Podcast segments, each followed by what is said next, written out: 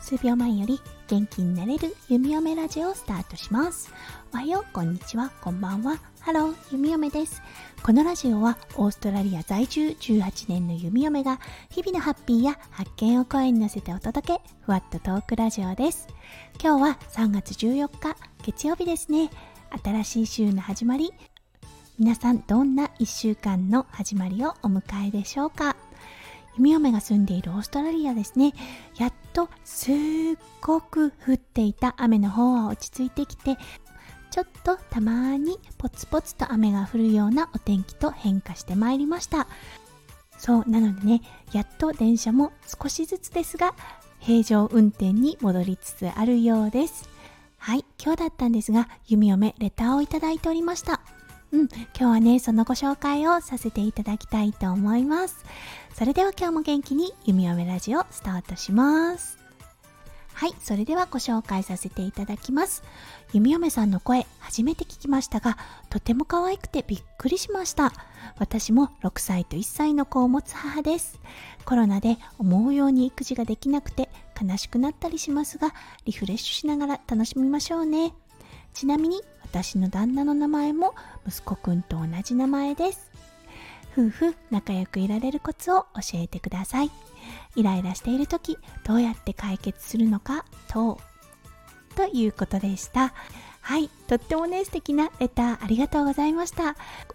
はいありがとうございます。声を褒めてくださって本当に嬉しいです。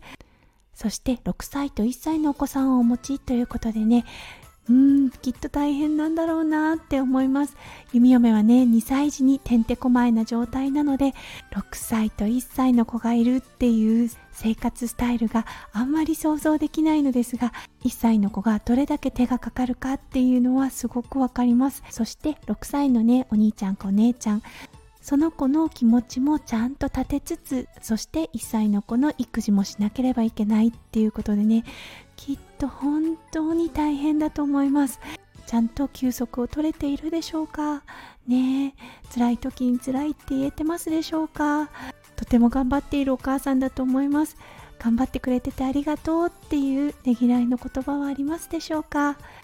ねそのねありがとうの一言でね元気が出るっていうことありますよね。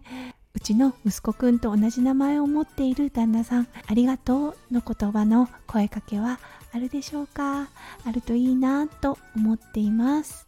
はい。そして、夫婦仲良くいられるコツということですが、うーん、そうですね。やはり、夫婦といえど他人ということでね、そして男性、女性ということで、弓嫁はね夫翔ちゃん宇宙人だと思ってます。はいそして息子くんも宇宙人だと思っています。っていうのはねやっぱり男の人なのでやっぱりね2人を見ていてとても似ているなって思うところが多いですしそう自分とはね違う人種なんだって思うことでそっかだから分かってもらえないんだ。だからちゃんと伝えなきゃいけないんだっていう気持ちが芽生えてきた気がします。そして弓嫁の場合だったんですがイライラの原因をね考えた時いろいろな要素があります。そう対息子くんに対してはイライラしている時ってどうして私が思うことをしてくれないんだろうっていう気持ちが大きかったと思うんですね。そして私が思ったように物事が進まないことに対してイライラしていたっていうことが多いです。その時のね解決策もちろん自分自身でね解決するっていう方法もあるのですがそう弓嫁はスタイフを始める前はやっぱり夫翔ちゃんに聞いてもらっていました。そう今日ねこんなことがあってこんな風に感じてそれでやっぱりちょっとイライラしちゃったとかね。そうアウトプットすることで救われる気持ちってすごくあると思うんですね。そして今ですね今はスタイフをしているので何かモヤモヤっとしたことがあった時はもうスタイフでお話をしています。そのイライラに関してのトピックではないのですがスタイフの収録をしてお話をしたっていうことで気分転換になるんですよね。うん、なのでもしかするとこのレターをくださっている方スタイフ配信者さんでしょうか？もし配信者さんだったらあうんわかるかもっていうふうにおっしゃるかもしれませんね。もし聞き戦の方であればスタイフおすすめです。そう勇気を出してぜひ最初の配信をしてみてください。最初は本当に作った台本を読むだけでもいいと思うんですね。弓嫁もそうでした。それからねやっぱり慣れてくるもので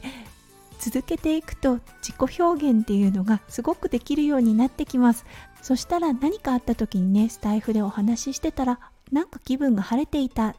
というような状態になっていることが多いです。はい。そしてもしねそのイライラの相手が旦那さんだった場合。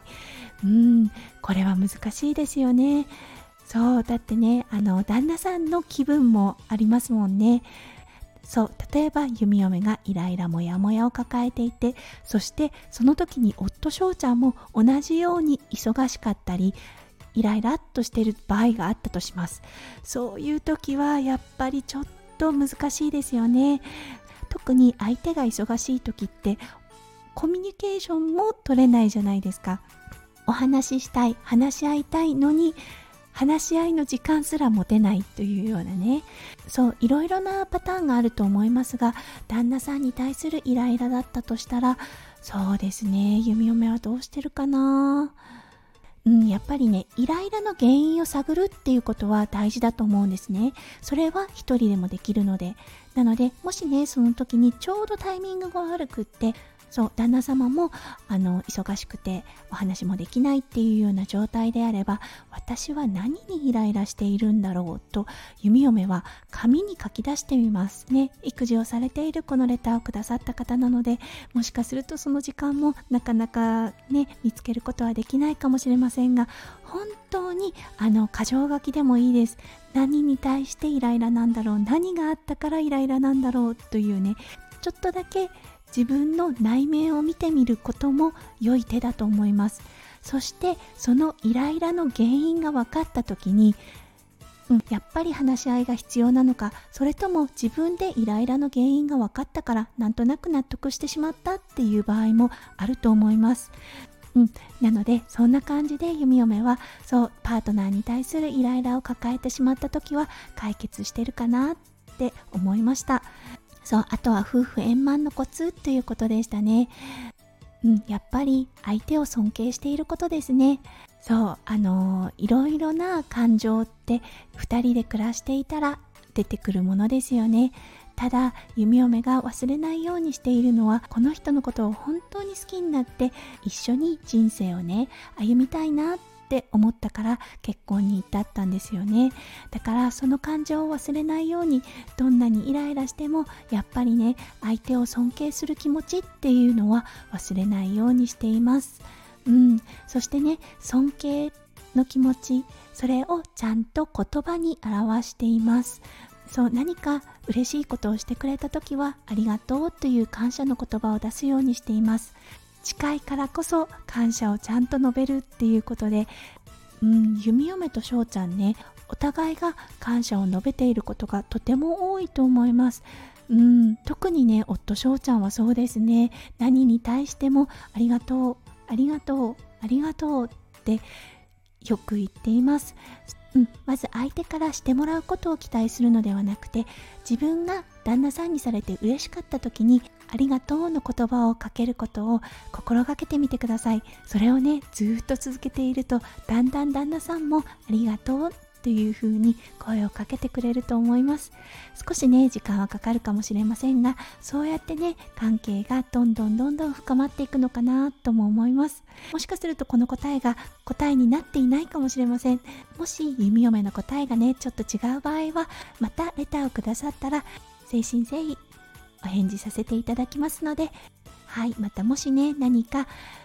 悩みがあったりとかなんかモヤモヤするって思った時は、うん、あの書くことでね、発散されるってこともあると思いますので、はい、どうぞスタイフのレター機能使ってみてくださいね。はい、弓嫁はいつでもウェルカムです。ということで今日はね、レターの紹介をさせていただきました。引き続き弓嫁のラジオではレターの募集をいたしております。はい、あの恋愛のこと、結婚のこと、夫婦のこと、はい、様々なジャンル人生のことでも構いませんもし弓嫁にこれを聞いてみたいっていうようなことがありましたら